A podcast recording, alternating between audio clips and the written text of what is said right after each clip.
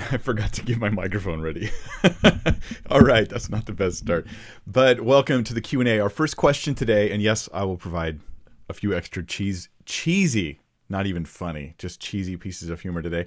But our first question today coming from an anonymous person is about cremation. Can Christians do cremation? Is that like okay? I'll read the question to you. It says, "Hi Pastor Mike, I'm a follower of Christ." And I have several major illnesses which make me uninsurable, and I can't afford a funeral plan. My family will likely cremate me, but I'm really, that's in caps there, I'm really troubled about this. Can only buried bodies be resurrected? Will I miss out on eternal life and go to hell if my body is cremated? When I asked a pastor nearby, he said cremation is pagan and only burial is biblical. Is this true? Let's get into this question, and I'm going to give you some peace of mind, my anonymous friend, today. So, uh, one of the first things that I want to mention is that in the Bible, um, it it never says anywhere that if you if you are um, say cremated or if you're if you have something other than a normal burial, you won't be resurrected. Like this is not anywhere in the Bible. And whether cremation is pagan or not, whether you think it's good or bad for other reasons, it it sh- it's just not biblical.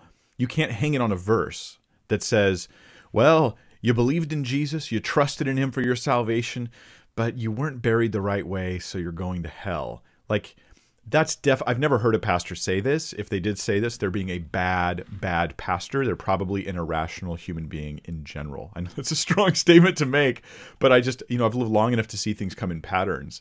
And the kind of pastor who feels that he can wager your salvation on your method of burial is exactly the kind of pastor who's going to be making that same kind of mistake in lots of places. So I would just be very leery of that kind of thing.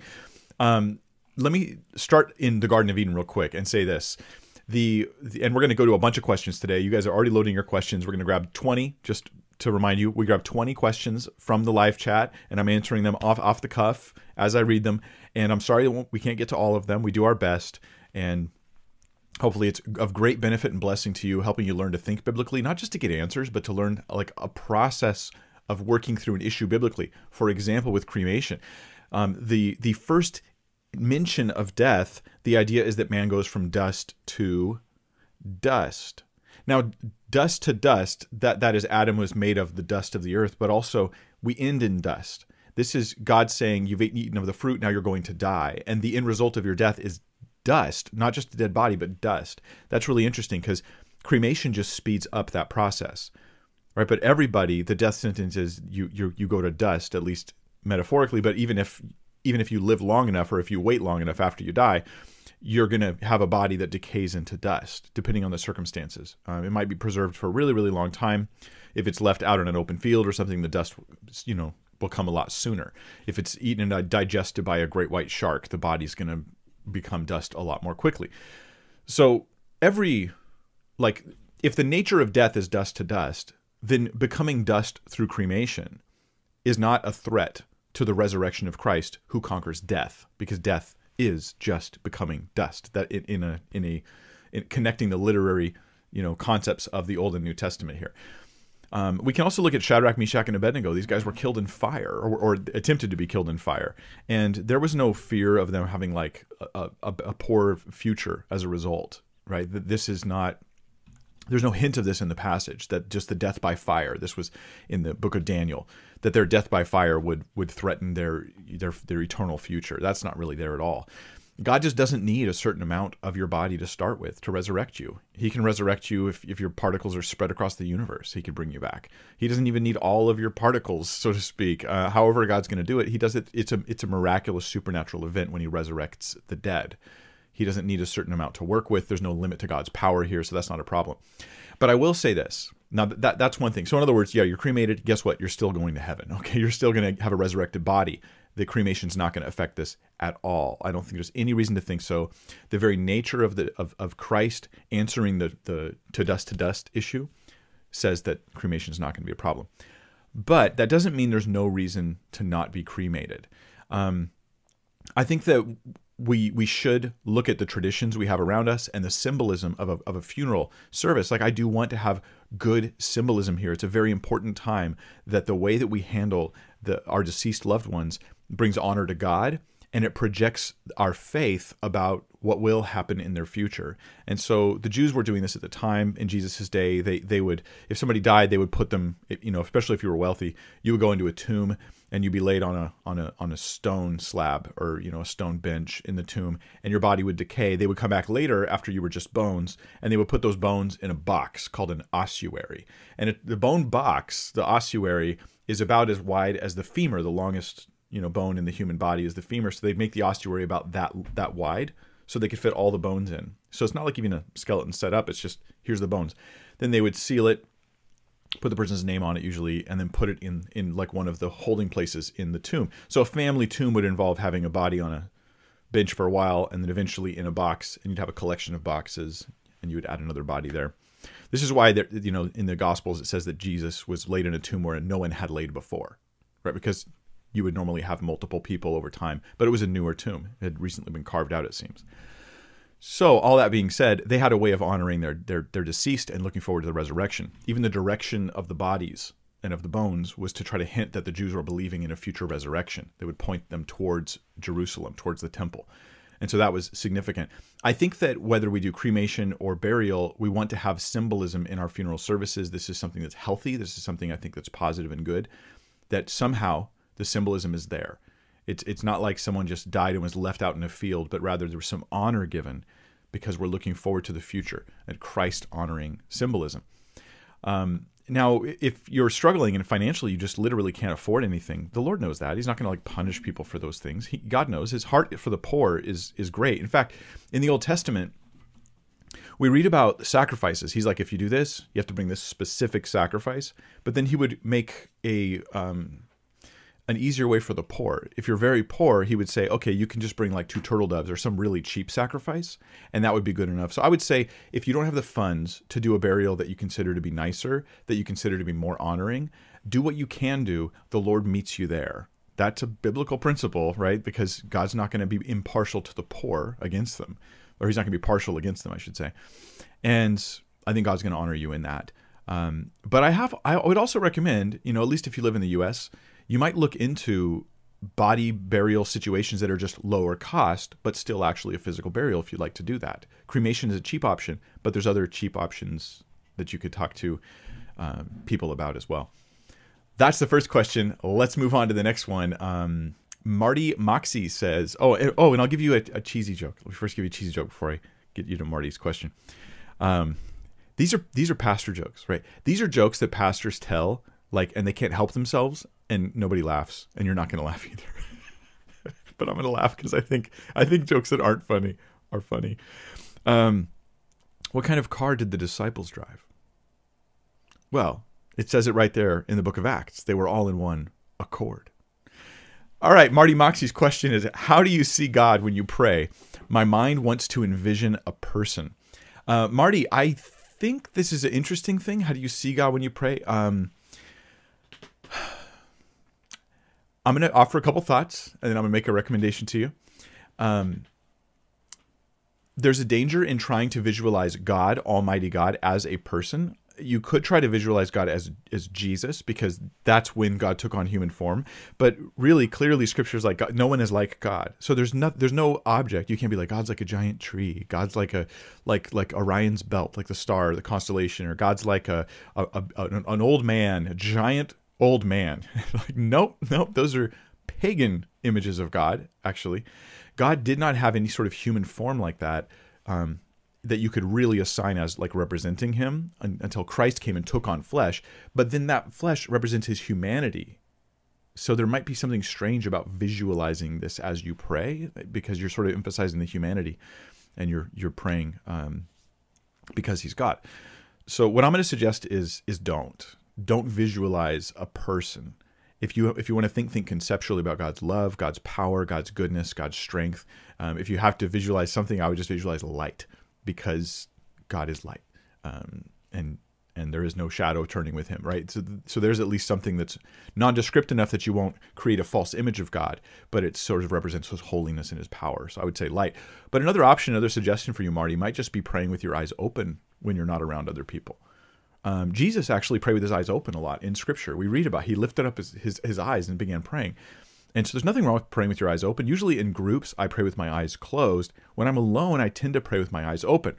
In groups, I know some people will pray with their eyes open. And if I get eye contact with them while they're praying, I'm very distracted and uncomfortable. So I don't do that. Maybe that's just me. Maybe that's me being, being weird, which is fine. Um, but in uh, in private, I, I generally pray with my eyes open. And it actually, I think, helps me to focus in my prayers. Both are acceptable. Both are totally fine. Eyes open, eyes closed, one eye open, I guess. That could be a little weird, but go for it if you want. And um, yeah, there's my thoughts. Um, Stephen Rivard says, "Is there a possibility that Lady Wisdom in Proverbs eight is actually the Holy Spirit? Is there ever any definitively male or female pronouns used in the Hebrew or Greek to know?" Um. I, oh man. Okay, so this is something that's not fresh on my mind. I think it would deserve a more. I'm gonna I'm to avoid the things that I'm trying to remember the details, and I can't remember those details. So I'm not to mention that. I'm just to like bar myself from talking about that. So as far as like the Greek, um, the gender of Greek terms, so like I, I can tell you, you know, no, I'm just to stay away from that because because I can't remember the exact details and I don't want to get it wrong. It is important. Um, let me just stick to the Proverbs eight question. Proverbs eight is that wisdom is that the Holy Spirit. If anything um, wisdom in Proverbs 8 is more connected to, to Jesus than the Holy Spirit.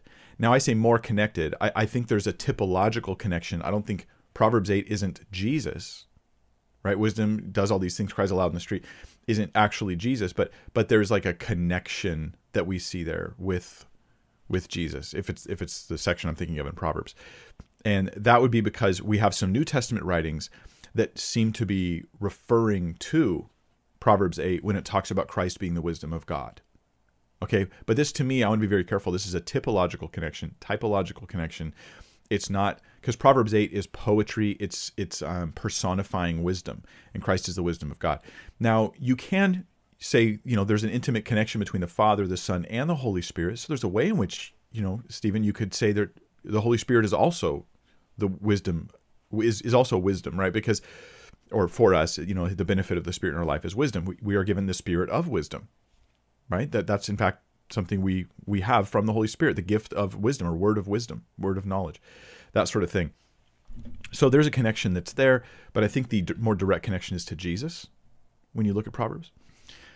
All right, let's look at the next question. This is from uh, Trevor T. Or should I give you guys another joke real quick? All right, here's another joke. And, and, and I actually failed to do this. Pastors can't help themselves. I actually helped myself. I didn't do it. But when discussing who the Pharisees are and who the Sadducees are, pastors will generally, very frequently, use a joke that who knows who made up this horrible joke, but um, it's not evil. It's just it's just ridiculous. But the Pharisees, they you know they uh, they to put it tritely, they're like more legalist and more like works oriented and, and self righteous. And then the Sadducees, they disregarded spiritual truths like the resurrection and eternal life. And so the Pharisees aren't fair, you see, and the Sadducees, they're sad, you see, because they don't believe in this eternal, glorious future. So they're sad, you see. It's not good. It's just, it is. All right. Next question is from Trevor T, who asked a question about Romans 11. He says, Romans 11, uh, 25 through 32. We'll read it together in a moment it seems to say that the Jewish people will turn back to Christ. Do you have any thoughts on that or see a connection between that and the rising number of Messianic Jews in Israel? Okay. So let's talk about the passage. Then let's talk about is this is there a connection here between like is it giving us a hint that prophecy is coming to pass right now? Maybe one way to put it. You didn't put it that way, but I think some people would. So Romans 11:25. And here we read Lest you become uh, wise in your own sight, I do not want you to be unaware of this mystery, brothers. And here's the thing he wants us to understand a partial hardening has come upon Israel until the fullness of the Gentiles has come in. I'm going to give you my short exposition on this. I actually have in my Roman series, I teach through this in much more detail. If you guys are interested, just look up Mike Winger Romans 11. I mean, you, sh- you should find it or go to the playlist on my channel. You'll find playlists or go to BibleThinker.org and you can find it. But I have a teaching going through this section as well. Um, so the partial hardening is the idea that many of the Jews rejected Christ. Many of them did not receive him. So some of them did. Right? Paul is one of them. Most all the disciples are, all the initial disciples were pretty much all Jewish. So there were some, but it wasn't the nation as a whole. It wasn't this massive revival in the nation. So a partial hardening. uh, has come upon Israel. And then there's a limit to the hardening until the fullness of the Gentiles has come in. There's this limit. There's this time in the future where the, and this is where it gets to pro- prophetic stuff, where the fullness of the Gentiles comes in, or um, the gospel's going out, and as many Gentiles as are going to receive it, at least generally speaking, not every individual, are going to sort of receive it, and then something else happens. Um, then we go on, and in this way, all Israel will be saved, and that's speaking of, I think, the the the future that's going to happen for the people of Israel. Partial hardening until the Gentiles, and then all Israel is going to be saved. The deliverer will come from Zion. He'll banish ungodliness from Jacob. That's talking about, man, very Jewish Israel, future messianic reception for the Jewish people. And this will be my covenant with them when I take away their sins. So is that is that happening like now?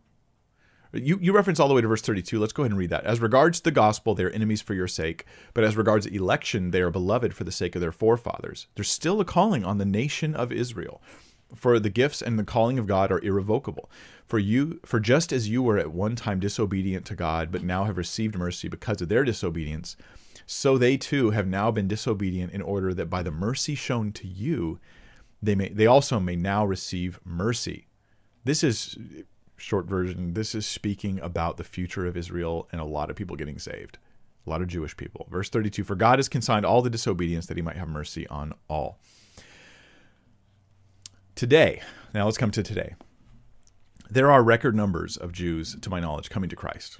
There's more Jews who are messianic, right? They're still Jewish, right? They're coming to their own Messiah. They're like more Jewish than ever. when, you, when you put your faith in the Jewish Messiah, you're just like more Jewish than ever, I think. And um, while there's a rumor goes around amongst Jewish people that that's actually like you're not Jewish at all anymore if you believe in Jesus. You can believe in other messiahs, just not Jesus.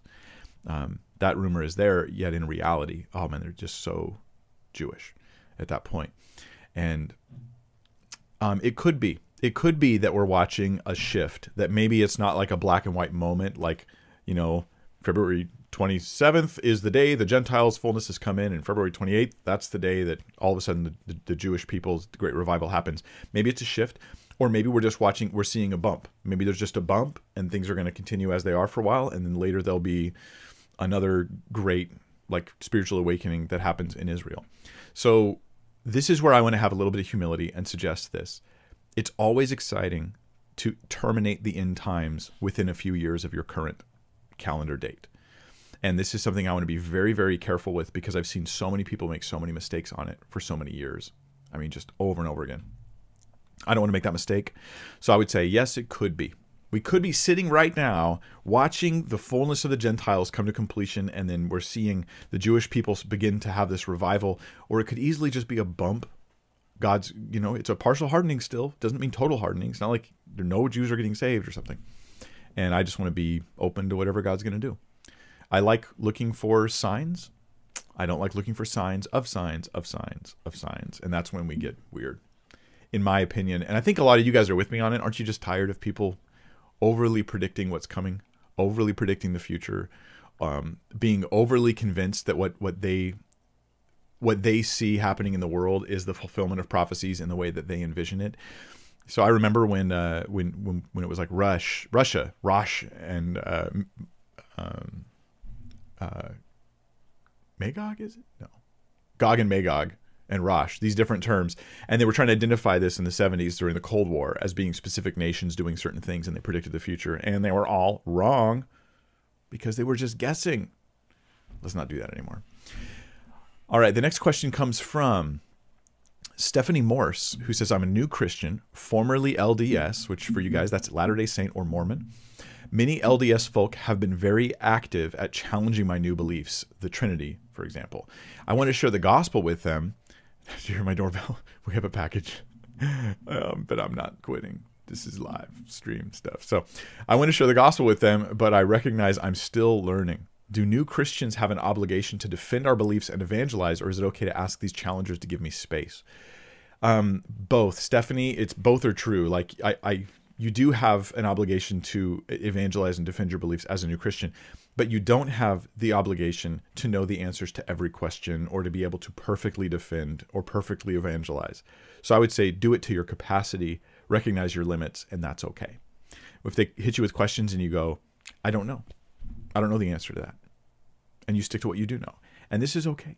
This is okay. When people want to talk you out their beliefs, sometimes they just ask you questions and questions and questions. And here's here's an encouragement for you, Stephanie. If they ask you a question and you answer it really well and they don't care and they just ask another question, that's when you know this is not a fruitful conversation. I've gone down this road so many times. I've been there just like you, right? Where someone asks you a really hard question, you spend hours coming up with a, a, really solid, like really truly solid good answer, and then you present it to them and they don't care at all. There's no acknowledgement that what they implied isn't even true that that their challenge failed that there's something they have to take on now some truth they need to to adapt their own mind to. There's only okay I'll push that aside. Let me try a different angle. And if that's what's going on then I think that um, you can you can move on. You can move on from that conversation. You don't have to keep debating those same people forever and ever when you feel like it's a fruitless thing. That is a very empowering thing to realize. You don't have to answer everyone else's questions. I think you do need to answer some of your own and if you've come to that confidence about the truth of Christ and about the problems within Mormonism, um, good. Praise God. That's so wonderful. But you know, you don't have to know everything. So yeah, Stephanie, um, recognize when they're asking you questions that you don't have to answer. When they're asking questions that they don't even care about the answers. If people are doing that to you, ultimately, this is kind of manipulative to you. I'm going to ask you a question. I don't care about your answer. I just want to stump you. You get the answer right, new question. You got that one right? Okay, forget it. New question, new angle, new direction. That's all I'm doing. I've been down that many, road many times, and usually it's with atheists online, uh, where I realize you don't care about the truth. You just care about questions, right? Because I like questions, but you know what I like even more? Answers. Answers are better than questions. And if you don't think so, then we're probably not going to have a very fruitful conversation.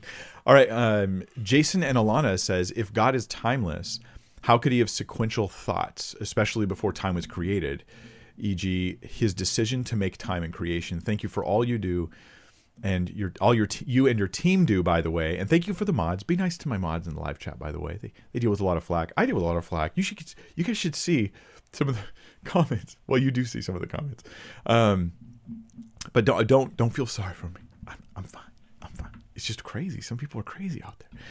And um, anyway, yes, you're very welcome, Jason and Alana. Um, if God's timeless, how can he have sequential thoughts? I, I think, and, and I'm going to venture my best understanding of this. Okay, this is we're delving into like some deep philosophical things, and I I do care about that stuff, and I try to like dabble in it at least, so because I think it it's important. Um, my thought would be, uh, if God's timeless, then He doesn't have sequential thoughts right that they no he just he just has all of this knowledge all at the same time. So they aren't sequential thoughts. It's not like he thinks this to think that to think that and then comes to this conclusion. It's rather just the knowledge of all of those things are present right now all or i guess they're they're just present in god outside of time. And then at any moment in time where we're in time he's already just knowing all of that stuff. Um, that would be a response. Um, william lane craig he defends and i think i have the book here somewhere um, he defends a different perspective of God and time, and it's a short little book called "The Only Wise God." And here, uh, the compatibility of divine foreknowledge and human freedom. Anyway, in this in this little book written by a, a real scholar, he talks about these issues and what he's one of the things that he gets into. I, oh no no no wait no no no! I'm thinking of a different book, God in Time. I think it's just called God in Time. That would be more about the okay. That's a different issue. And I don't, I, I know I have it. Oh, I think I have it on Kindle. That's why. Okay, so in God and Time, this is where William Lane Craig puts out a different theory about God's relationship to time. And that would be that God is timeless or without time before the creation of the universe, right? Or a better way to put it is sans the universe, without the universe, because it's not really before, because it's not like it was one second before the universe. It's just, he's just timeless outside of time. There is no time, there is no universe, there's just God. So God just is. All reality is just God. And then God creates the universe. And in that first moment, the very first moment, is the first moment of the universe existing by God's divine creation. And at that moment, according to uh, William Lane Craig's thought is that maybe that's when God enters into time because he's going to interact with the universe. Um, I don't know what I think about all that. I think that's interesting. I mean, God definitely has a timelessness, right, that goes before or sans the universe. That's for sure. He's timeless. And then his thoughts, it seems, would be non sequential. They would just know everything. Jesus seems to go through thoughts while he's on the earth. So at least in Jesus, we have God in time, interacting with the universe in time, limiting himself in his knowledge, limiting his his his own power, holding back, kind of like closing one eye, like in a sense you're you're limiting your own your own abilities there. And and Jesus does have these sequential thoughts, but he's obviously in time. Jesus is obviously acting in time, at least in that sense those are some interesting things to think about, and I hope you find it somewhat helpful. Check out, I think it's called God in Time, William Lane Craig's book, God in Time. He spent a, a number of years researching that topic and then wrote an interesting book on it. DJ Diner, question number seven says, What are our non negotiables as Christians? What doctrines do we unapologetically plant our flags on and refuse to back down from? Good question. Um, I actually find this a really challenging topic. Um, let me start with the easy part. Okay, so the person of Christ, who Jesus is, right? Jesus is God. He, his, the deity of Christ is very, very, very important and central. The work of Christ, that uh, well, he's also human, right? He's God and man. So if you drop either of these, you make him not God or not man, then that's not Christianity. That's I will die on that hill. Like I will actually die on that hill. Um, not I will kill on that hill. That's that's that's Islam. I will die on that hill. And um, another one would be um, the the death and resurrection of Christ. That his death, he dies for my sins, and then he rose, really truly rose physically from the dead on the third day. Like the the death and resurrection of Christ. Now, if someone was like, maybe it was the fourth day, I think this is, I wouldn't like kick them out of the body of Christ over that issue, but the real death and resurrection of Christ, absolutely, that's essential. Um, the nature of of God, that there's only one God, and yet we have Father, Son, and Holy Spirit. That's super important. But if you have polytheism, where you have many, many, many, many different gods, and God's just one of a kind, like in Mormonism, God is one of many. And there are other gods. There are gods that are older than God. There are gods that would arguably have more power than God, or at least equal power to God. All that is very antithetical to a Christian view, and that's a hill to die on. But what about things like the inerrancy of Scripture? I believe in the inerrancy of Scripture, okay? I believe it. But do I think that you're like not a Christian? You're not saved if you hold to a view that the scripture has errors in it. No, I think you're still saved. I think you have like these essentials. You repented and trusted in Christ. So where do I what do I do with that? Like I could say, okay, it's a, it's a secondary doctrine now to me. The inerrancy is a secondary doctrine. But here's where it's challenging. Just because it's secondary doesn't mean it's not important. Like there are there are doctrines that are secondary, but they can still cause lots of harm. Maybe not loss of salvation, but lots of pain in people's lives. And when people head down the road of thinking that the Bible's not reliable, it causes massive amounts of pain in their life. And so I would probably never let a teacher teach in a church that, that I had authority in if they didn't believe the Bible was reliable. Um, you know, there, there's some people who think, okay, uh, yeah, I'm not an errantist, but I just think it's like these tiny, tiny minor things that don't even matter versus the Bible is just not reliable. Like that view, like um, progressive Christians, if they have uh, modern progressive Christians, if they have like say a true view of Christ, a true view of His death and resurrection and salvation, but then they, and some of them do, a lot of them don't, um, and then they have all these other things they just keep getting wrong. So let me throw out another issue that I would consider secondary, but really still the impact of it is huge. Like the topic of homosexuality is really big deal right now. Um, mostly Christians, what we're dealing with is people who don't understand what our view is. They think our view is hate, and is see they think it's about love and hate instead of about right and wrong. And it's easy to do this because we've couched it in stories. We've couched the whole thing in people's stories, the story of their lives. So when you say say that homosexuality is, is a sinful behavior, they think, oh, you're saying you hate people with an identity you don't like and it's like uh, no we're not saying that at all. This is like we're talking way past each other. And so this this turns into christians who mostly just backpedal on the topic. Okay look i just want to have i have 15 things i have to say before anything else like i love you i love them i love everybody please don't hate me don't throw stuff at me. You know this is kind of like the perspective just kind of crazy that um the bigotry which has sometimes plagued against people who are gay is turning the same bigotry is turning against Christians who don't agree with those lifestyles. It's just right right society never gets rid of bigotry. We just pick new targets. That's what we do, right? Christianity should actually cause us to get rid of it. Instead, they just pick new targets, and the new targets is Christians or or um, uh, white people or whatever, and and this these are all this is all just more of the same. It's more of the same. We're just we're just switching colors out and, and keeping the same racism, and it's just disgusting and unchristian. Not that I want to be controversial at all, but those are issues that I would say are like secondary in the sense of essentials of Christianity, but they're very a very big deal when it comes to like the impact they have in people's lives.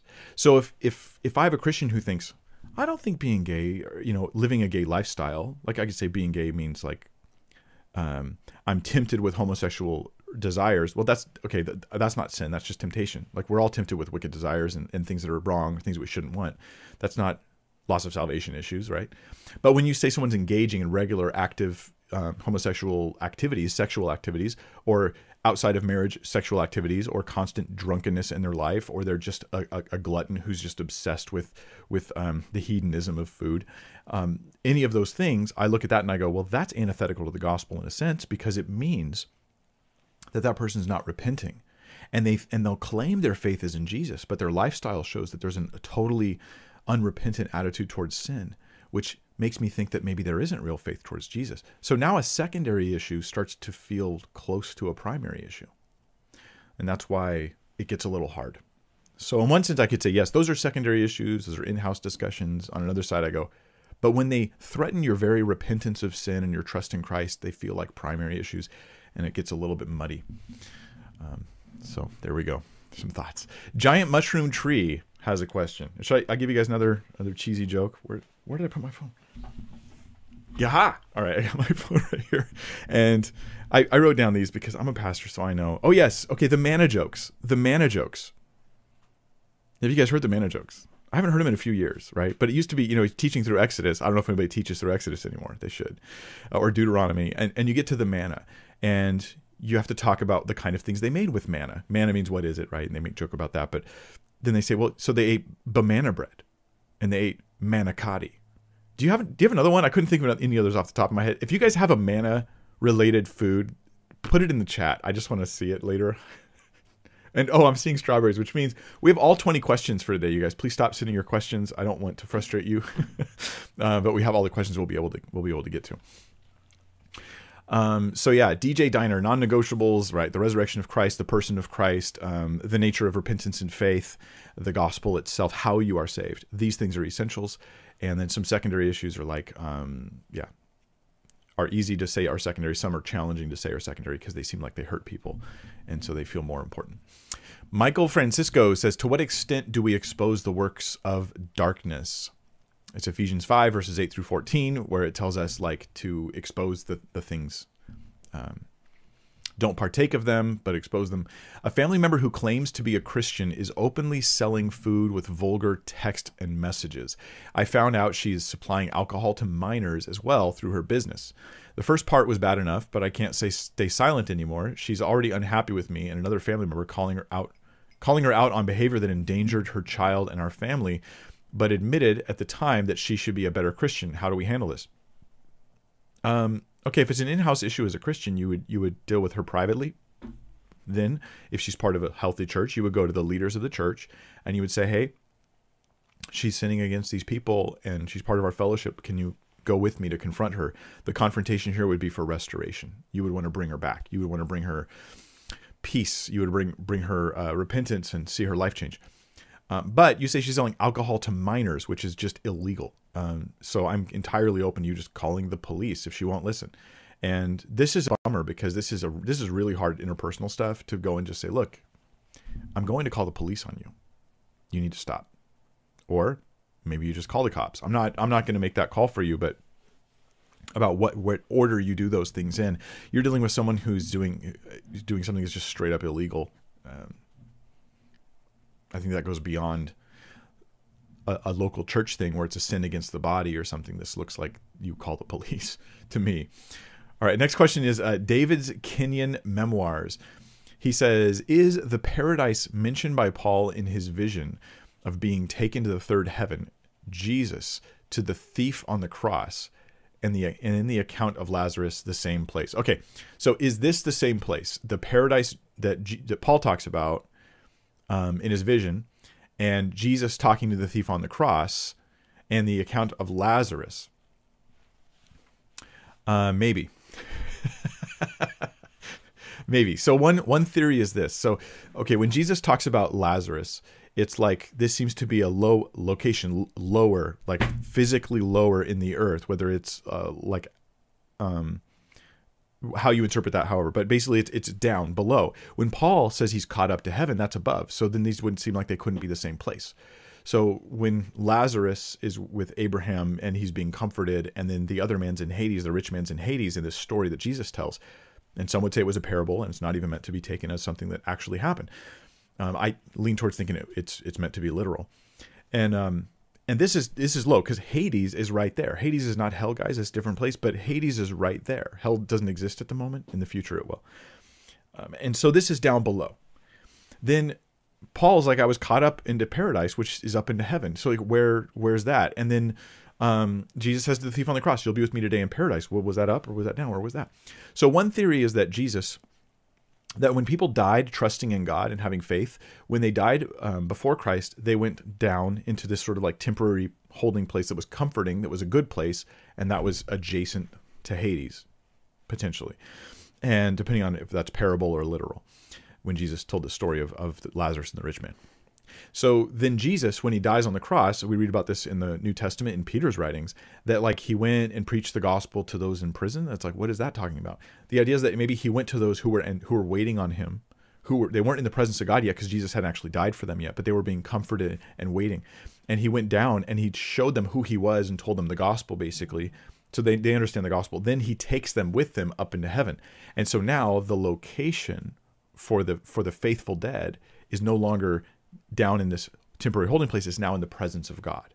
So this is how uh, you know it could be Lazarus could have been gone with him down as he's preaching the gospel in the in the spirit realm or whatever, and then taken up into heaven where now that's where paradise is now because paradise has relocated into the presence of God. So Paul says to die, um, I'd rather die and be present with the Lord because he thinks that's what's going to happen. And that's why Paul could say, I was caught up to paradise because chronologically that happened after the death and resurrection. That's one possibility. Something to think about. Uh, number 10, fly, serve, disciple says, How can God love the whole world while hating sinners, like in Psalm 5 5? Um, let's look at Psalm 5 5 together. Oh, there it is. The boastful shall not stand before your eyes. You hate all evildoers. And scripture talks in other places too about things God hates. Um, and let me take you to a passage right Proverbs 16, 6 16. There are six things that the Lord hates, seven that are an abomination to him haughty eyes, a lying tongue, and hands that shed innocent blood, a heart that devises wicked plans, feet that make haste to, to run to evil, a false witness who breathes out lies, and one. People he hates, one who sows discord among brothers. Those are things God hates, and a couple of them are just people. How can this be? If God loves the world, how could he hate the world. I mean, the world's all sin and fallen short of God's glory. Like, does he hate us too? And I think my actual answer to this is that we have to realize that God's not giving us a math equation for his love. He's talking to us in real terms of, of love and hate. And it's possible to have complicated feelings towards people, especially if those people are people you love dearly who are wicked people. If you have someone in your family, especially if it's a child, who is just evil. They're just a really terrible person. You love them, and there's a part of you that despises them. And especially if the sins that they've committed are directly against you. And every sin we've done is is we don't realize how relational our sins are against God. That if God's holy and He's the standard of holiness, when I sin, I'm sinning personally against Him in a deep way that violates His very nature every time I sin. Uh, sin is a heavy issue, it's a big issue. And so I can understand how he would look upon us with love. And yet, when he sees us acting in our sins, he's like, I hate that. And there's a sense, a sense in which he could say he hates us. Why do I say a sense? Because it, the term is used in different ways. Sometimes hate in the Bible, it means rejecting one thing and choosing another right when jesus says like hate your father and mother love me he doesn't actually mean hate your parents this is this is choosing language he's like hate as in don't choose them choose me over them if the conflict is between me and them Um, and so in, in, con- in conflict between you know hate your own life, he says hate your own life and follow. Him. He doesn't want you to hate your life in like the emo sense. he wants you to hate your life in that you're willing to lay your life down for the sake of the gospel and for the sake of serving and knowing Him because He's giving you eternal life. Anyways, you are no fool to lose what you can't keep, you know, it's a game which you can't lose. So uh, so yeah, I think it's complicated, and I think it's complicated because we're these aren't just math issues about I love this, I hate that. It, it, these are people issues about relationships, and we're people whom God loves. We're also people who who live in rebellion against Him, and so there is those other feelings there as well. God's wrath towards sin and sinners is real. His hatred towards them is real, but there's a sense in which you have to say, but you can't divorce that from his love and his hand reaching out. And this we see in the Old Testament all the time. When God uh, sends a prophet, and the prophet's like, like basically tells them, I'll, I'll, summarize, like God hates what you're doing, what you're doing is wicked, and He's gonna He's gonna put the smack down on you. He's going to destroy you. He's gonna ruin you.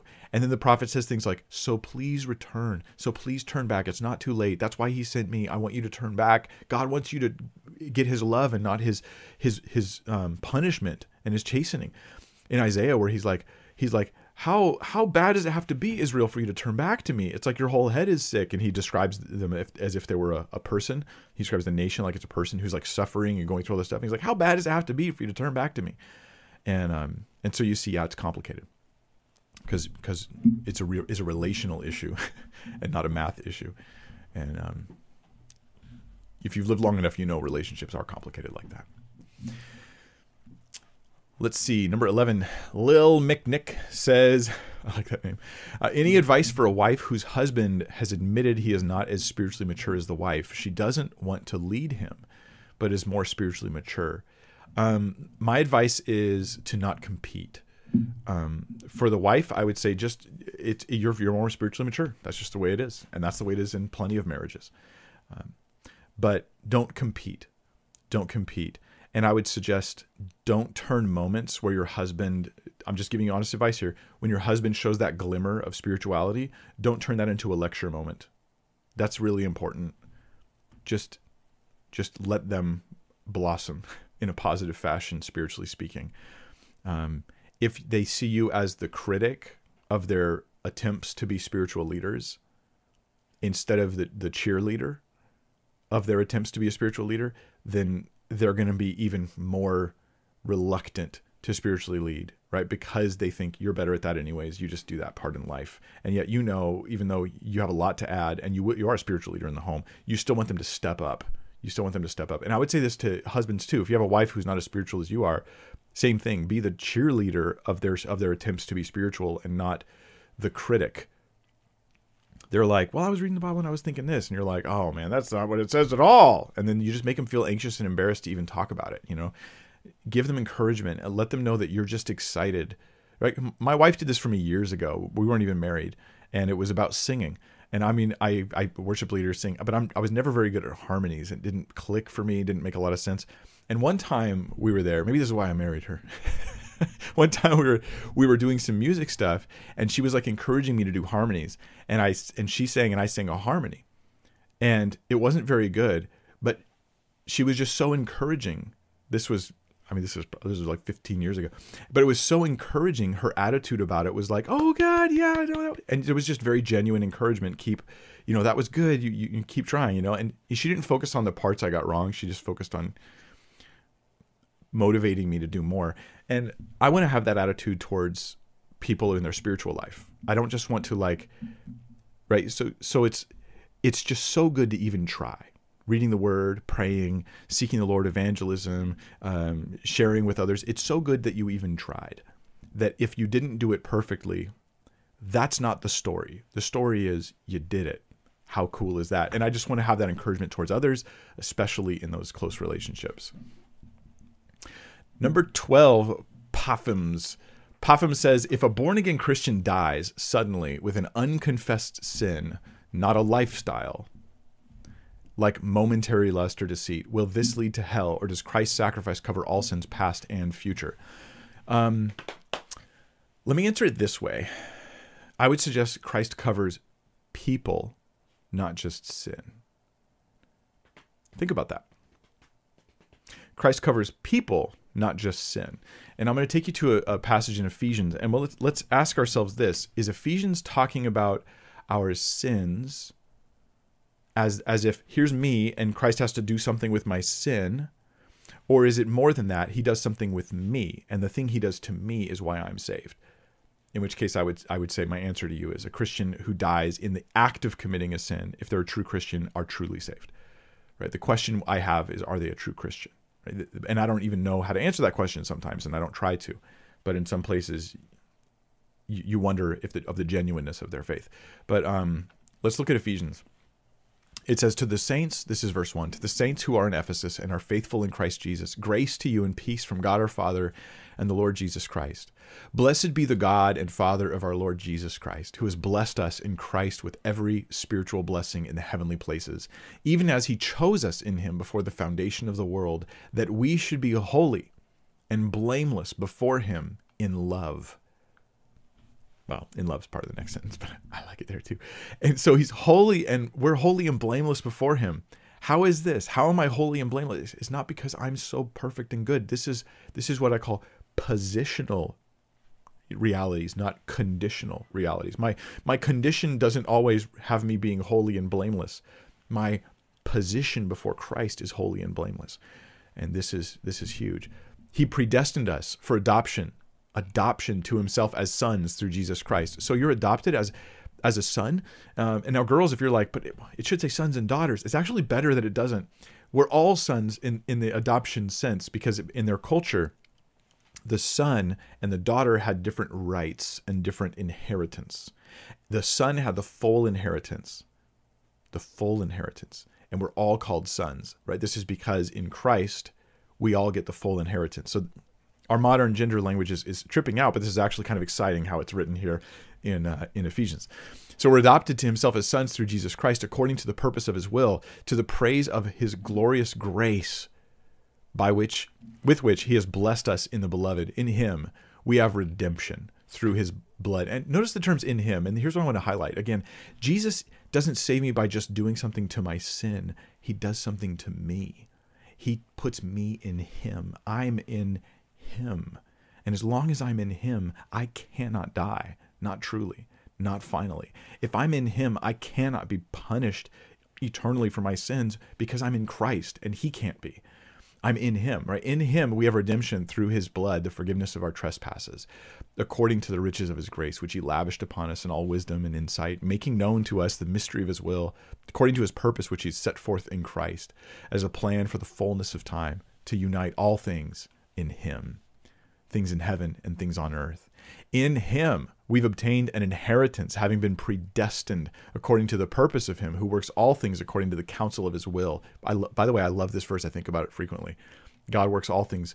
He's not causing everything, but he is working all things together according to the counsel of his will. He has a plan. He's working it all together according to that so that we who were I just like I'm just keep reading scripture here because it's just awesome.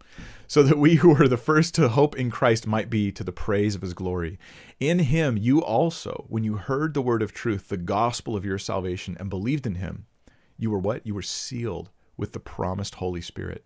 And what is that? The, the, the giving of the Holy Spirit to indwell you? That's the guarantee of our inheritance until we acquire possession of it to the praise of his glory. So Jesus doesn't just save me by doing something to my sin. He takes me and he puts me into himself and he connects us together so that my righteousness comes from my righteous one. My forgiveness comes from his constant life connected to mine, right? I've been crucified with Christ. It's no longer I who live, but Christ lives in me. And the life I live in the flesh, I live by faith in the Son of God who died and rose for me. Uh, it's beautiful. Yeah.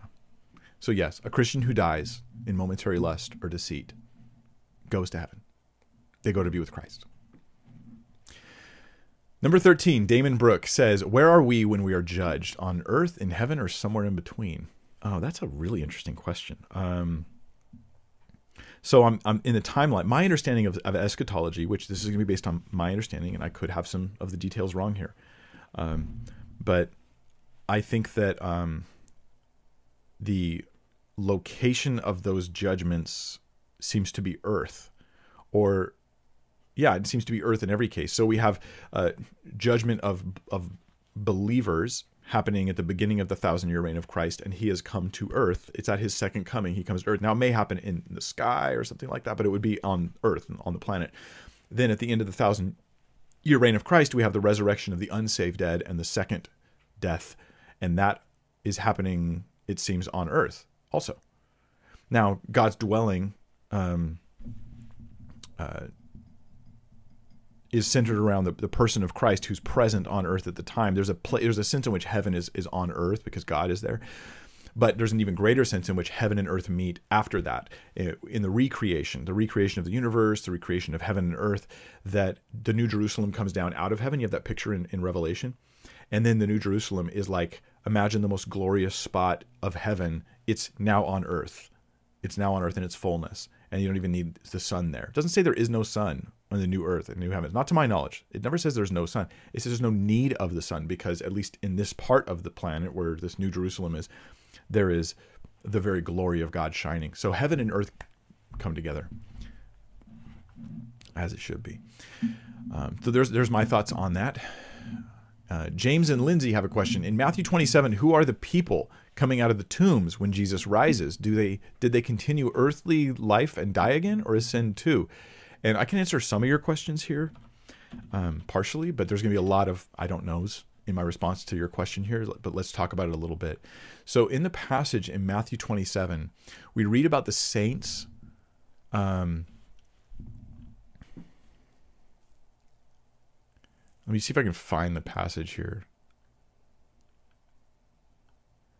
Oh man, um, I'm not finding it. I'm, I'm really bad sometimes at scrolling around while I'm live because I'm thinking about you guys and what I'm saying. But there's a term that's used about these about these um, about these believers. Maybe someone could put the verse in there, and I'll I'll look for the live chat if you guys can help me out. But the the idea is that when Jesus dies, it was either right at his death. It says there's a great earthquake, and then some of the some of the tombs were opened. So there's local tombs. There are local tombs to Jerusalem that are open, and then after that, at some point they come out of their tombs. Uh, the way it's worded is a little tough to realize. Like it says that after his resurrection coming out of the tombs like so it sounds like the tombs were busted open at the earthquake at the crucifixion and in, in my reading i'm thinking that they came out of the tombs after the resurrection um, that that's when that happened and um, boy that chat's really flying by isn't it anyway um, and thank you guys for joining me. Happy to have you all here with me for the q&a we do this every friday at 1 p.m and i'm just answering your questions. This is one of the best ways i can think to get to a lot of people specific questions and then as you listen to these different issues unpacked you learn like a way of thinking about things biblically that whether you agree with me on everything or not because you probably don't and i don't care. Um, you're hopefully just learning how to process things through a biblical christian mindset that helps your whole life is the idea. So who were they? Um, the scripture does call them saints at one point. It says many saints. Now, many could have been five. I don't know. Could have been 20. Could have been, I don't know how many. Um, we never read about them again after that. So the fact that they're called saints doesn't, I mean, you might be thinking in the Catholic sense, uh, oh, they're special canonized individuals. Uh, that's probably not it. Probably they're people who would partic- partake in a future resurrection, right? So they're, they're saints in that they were obviously saved individuals. Were they people? They could have been people that had died recently, waiting on the Messiah. Maybe they had died a week later. Maybe one of them. Here's just a random thought. Maybe one of them was um, uh, wasn't his name Samuel, the gen- the old gentleman who was there at the circumcision of Jesus and was like, "Lord, you can, you know, I can die now." Uh, maybe he's one of them that came out. That might have been the case. It may have been that they actually had people they knew in the city, or it might have been that they were people from many generations back because they've been burying in Jerusalem for a very, very long time. We're just never told. We don't know if they died again right after, if they ascended at some point and disappeared, or if they just we just they just went off the scene. We just don't read about them again after this. Like there's nothing we read about them again after this, so we can't really answer those questions. Good questions. Um, Lazarus seems to have died again after his resurrection. Didn't seem to have he didn't have a glorified body. I don't think these people had glorified bodies. So, but that's just a thought. So there's a lot of I don't knows, and I'll move on. Um, Professor of Everything says, "How can I get close to God and overcome demons I and I have and oppression?" Getting close to God um, is often about a biblically speaking. There is specifics here. Um, a humble and attitude towards God, a repentant attitude towards sin, and and this is very important, a trusting attitude towards the love and grace of God. Because you're not drawing near to God if you don't trust his love for you. So trusting his love, trusting his grace, trusting his kindness towards you, that's very important. A humble attitude, that's absolutely huge and elusive because we all think we're humble, especially when we're proud. Everybody thinks they're humble. Or they or they even think maybe I have a little bit of pride, but they have no idea how bad it is. Um, I think pride is is is the silent but deadly sin. I know that's terrible. I told you cheesy jokes, but it is though because it doesn't announce itself, it doesn't present itself, and and anyway, it's that's the way it is. So I would say that there's you know formula repentant attitude towards sin. If there's sin in my life, I'm repenting of it. Humble attitude where I'm not arrogant as I come to God, and a trusting attitude towards His love for me as I just trust His grace, I trust His kindness, I trust in Christ, and then I'm appealing to Him. I'm going to Him. I'm not just living my life. Um, I'm going to God. Now you said overcome demons you have. I, I can't speak to you here. I, I don't know what your situation is, and I wouldn't venture to do like spiritual surgery on you from the one sentence I've read of your life. So I'm going to suggest that here you find faithful spiritual leaders who are stable individuals who they they have to be stable and they believe in the supernatural. The problem is we often get stable people who are really anti supernatural and they're not going to be able to help you with the spiritual struggles you're going through, or we get people that are that that are very much aware of the supernatural, but they're just not grounded to the natural very well. And so they end up not being a huge help because everything's a demon. Everything's a demon. It's like I dropped my guitar pick while I was leading worship. It's like those demons are trying to knock the pick out of my hands. Here's a pick. I got one right here. These ones, by the way, the uh, the brain picks are the best ones. But that being said, um, so my encouragement to you would be to seek out some spiritual leadership here and and and pray about these things. I don't know if you're experiencing true demonic oppression, in which case you really need godly leaders to come around you and pray and to seek the Lord, repent of sin if there is any, because that is, I think, an open door that we we open. Get rid of any sort of dark spiritual things in your life. Obviously, would be good advice. But also, I've encountered people who they were just in a culture that made everything about demons, and so they thought they were struggling with demons when really they were just dealing with their own sinful temptations I'm just being super honest with you. I don't know where you're at, professor of everything. I'm sorry. I can't give you better advice there. So find stable people and entrust entrust them, bring them into your circle and tell them the whole story.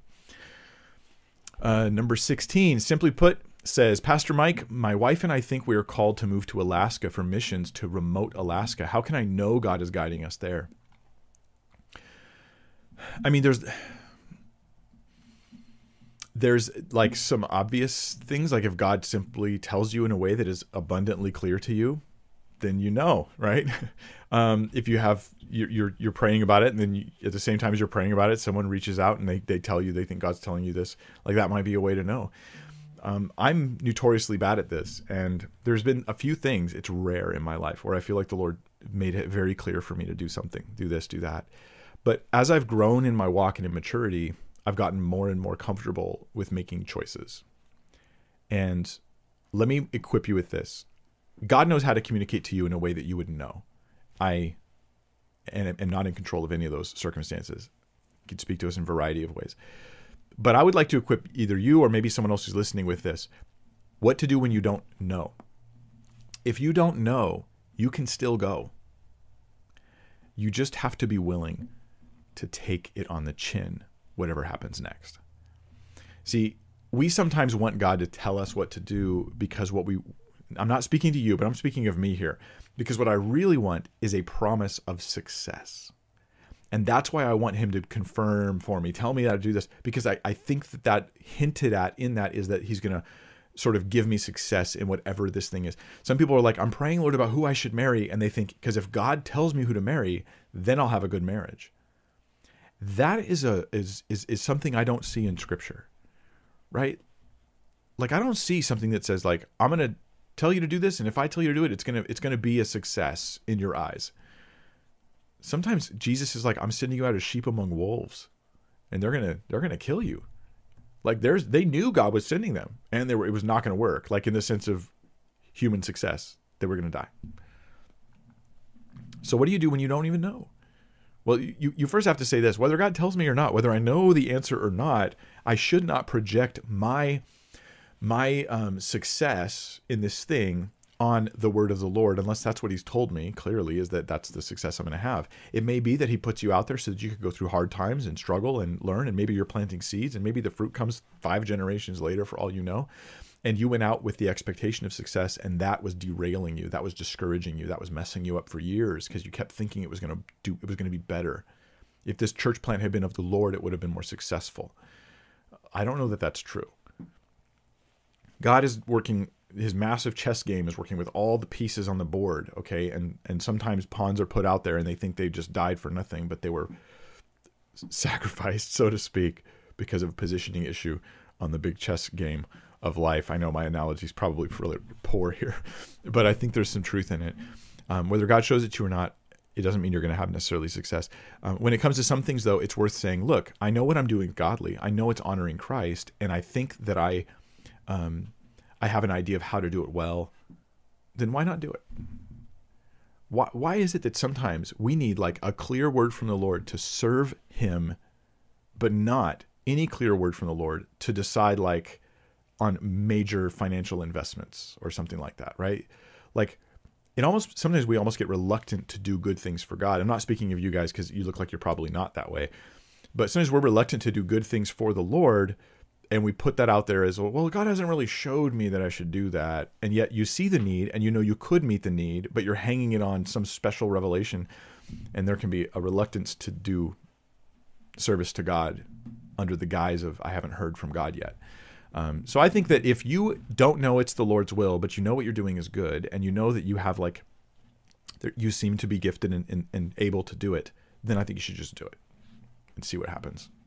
And if it's terrible, then that doesn't mean it was not worthwhile.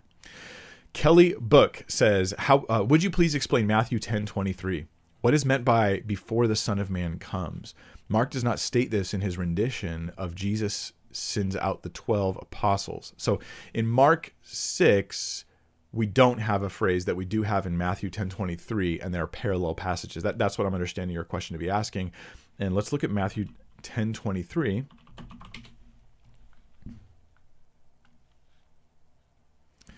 Um, when they when they persecute you in one town, flee to the next. For truly I say to you, you will not have gone through all the towns of Israel before the Son of Man comes.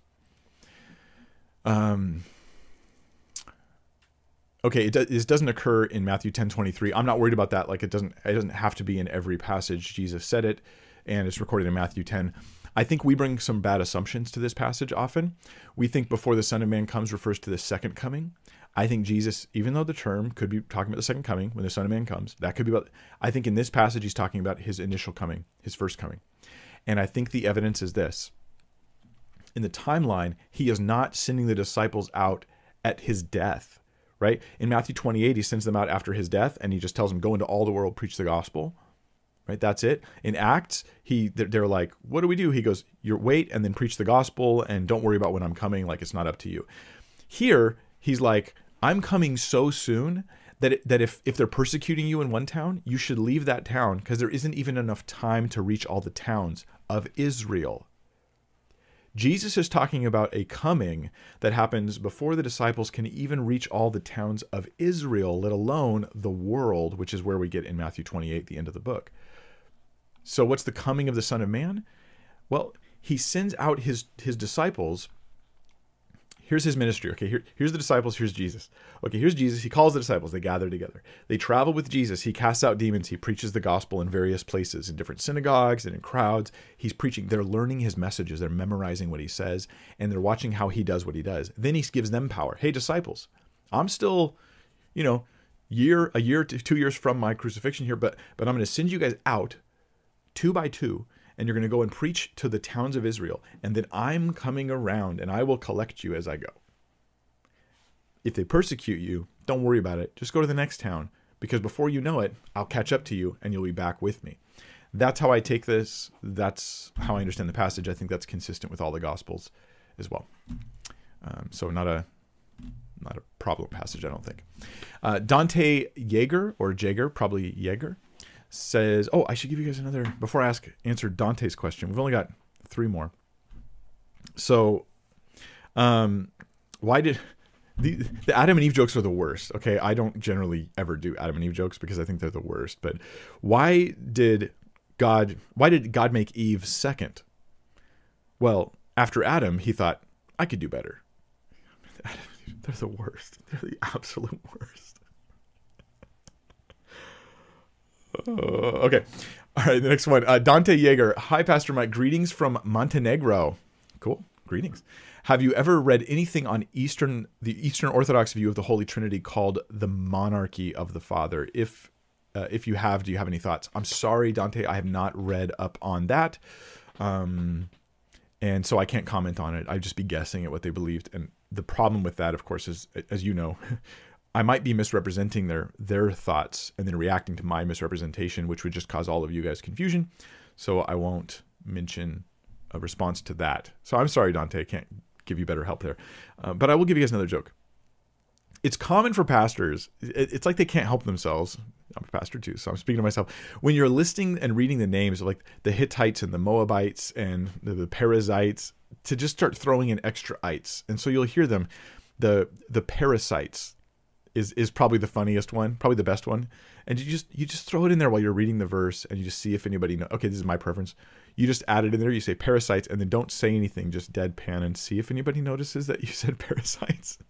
but do you guys have any other ites that you would add to that list? You could add it in into the live chat or down the comments below. I'm curious. Make make make even more cheesy jokes available. Okay, the giant mushroom tree says, "I think I'm getting diagnosed with covert." Narcissistic personality disorder. Proverbs 16:5 scares me. Am I unsavable? I want to be saved and truly converted, but fear is my motive. Okay, let's let's look at Proverbs and we'll try to tackle this. This is a really heavy issue, and I want to talk to you uh, very honestly and straight about it all. Okay, everyone who is arrogant in heart is an abomination to, to the Lord. Be assured he will not go unpunished. Um, it sounds to me, giant mushroom tree, like what you're really coming to the realization of is it's weird to call you giant mushroom tree.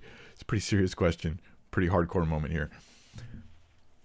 It sounds to me what you're coming to is the realization that you're lost. And now you're asking, Am I savable? But hidden in that is a strange assumption. And the assumption is, Am I good enough to be saved? And I think that is where you have misunderstood the gospel itself you're not good enough to be saved. That's why it's called grace. You can be the biggest narcissist on the planet, the most arrogant, rude, murderer, you name you name the sin. Horrible, wicked, disgusting, perverted sins, selfish, mean habits of life, a, a laundry list of, of, of horrible things you've done, and you come to Christ and you are a new creation. You are washed clean of your sin. You put your trust and your faith in Jesus Christ, and you are forgiven. And now He begins to do a work in your life where you look with repentance upon those things. So this is not am I good enough to be saved? I might be really bad and the Bible says that I'm condemned. Well that's that's true. That's but that's all of us in one one way or another. We're all lost. Now maybe you're feeling like extra lost. Like you you fell in the pit and and and and then fell down three more pits or something like that, but Christ can pull you out. He can pull you out. But there's another possible hidden mis fake false belief or whatever that might be and, and forgive me if it's not, but it might be present because when we get diagnosed with issues, which may be accurate diagnoses, right? What we sometimes do is we sometimes think that's just who I am, it's the way I am, it's how I'm wired, and it's unchangeable and it will not change.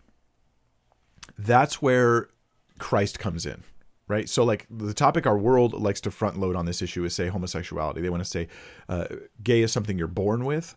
Um, now, not everybody wants to say this, and even many gay lobbyists are not wanting to say this anymore. Pro gay lobbyists, whether they're gay or not, is irrelevant. But um, but they don't want to say this anymore. But but it became popular like in the 80s and 90s, and it's just kind of like become a thing. It's like you're born that way. You're born that way. And therefore it's unchangeable. And this whole like that whole mentality is incorrect from a biblical perspective.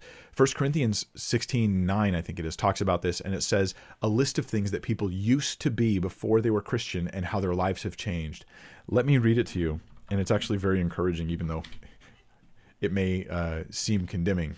I think I said 16, 9, but it's probably 9, 16. Did I just get them?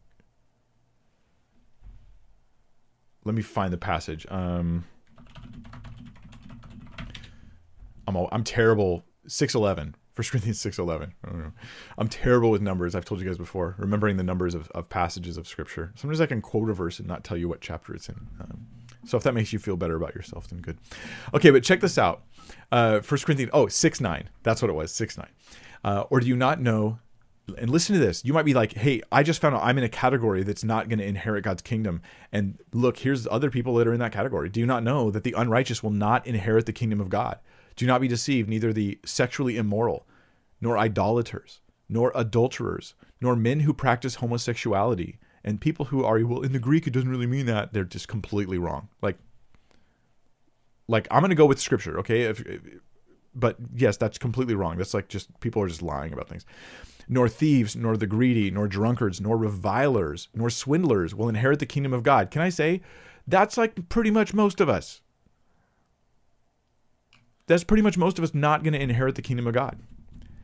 And and we're like this because we're just it's some you might say well I'm wired that way. I'm just wired to be sexually immoral. I'm just wired to be greedy. I was greedy since I was like 0 years old. More, more, more, more, more. I want, I want, I want. A reviler, a drunkard, a swindler. But but look at the hope in verse 11. And such were some of you. There are people in the in the congregation of the Corinthians that used to be homosexual in their behaviors. They used to be greedy and thieves and revilers and drunkards. There are a bunch of people whose lives have been changed by Jesus Christ. And my good news for you, oh giant mushroom tree, is that your life can be changed by Jesus Christ. When you realize that you are you are hopeless apart from him and you turn and trust in him and he begins to transform you from the inside out. Because it's his power in you that's changing you. And you can you can do that today. And if anybody else is listening, I, I mean, really, Jesus says he sees every thought in your mind, everything in your heart. You turn and you put your trust in him and you ask him to save you and change you, transform your life. You, you just, you just believe he died and rose again. That's it. Salvation is that simple. And it will be, such were some of you will be one of you.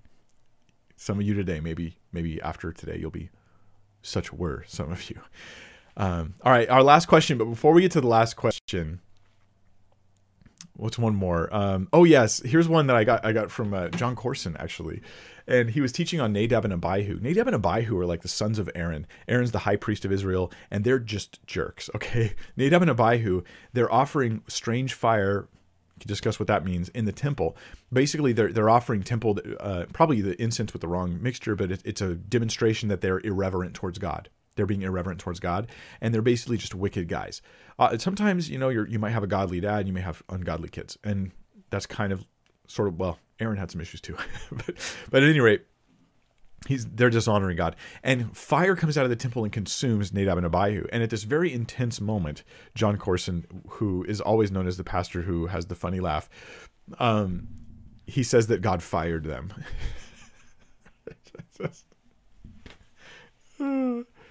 God fired them. They got fired. Um, number 20, last question. My heart has become hard. I'm so sorry to hear that.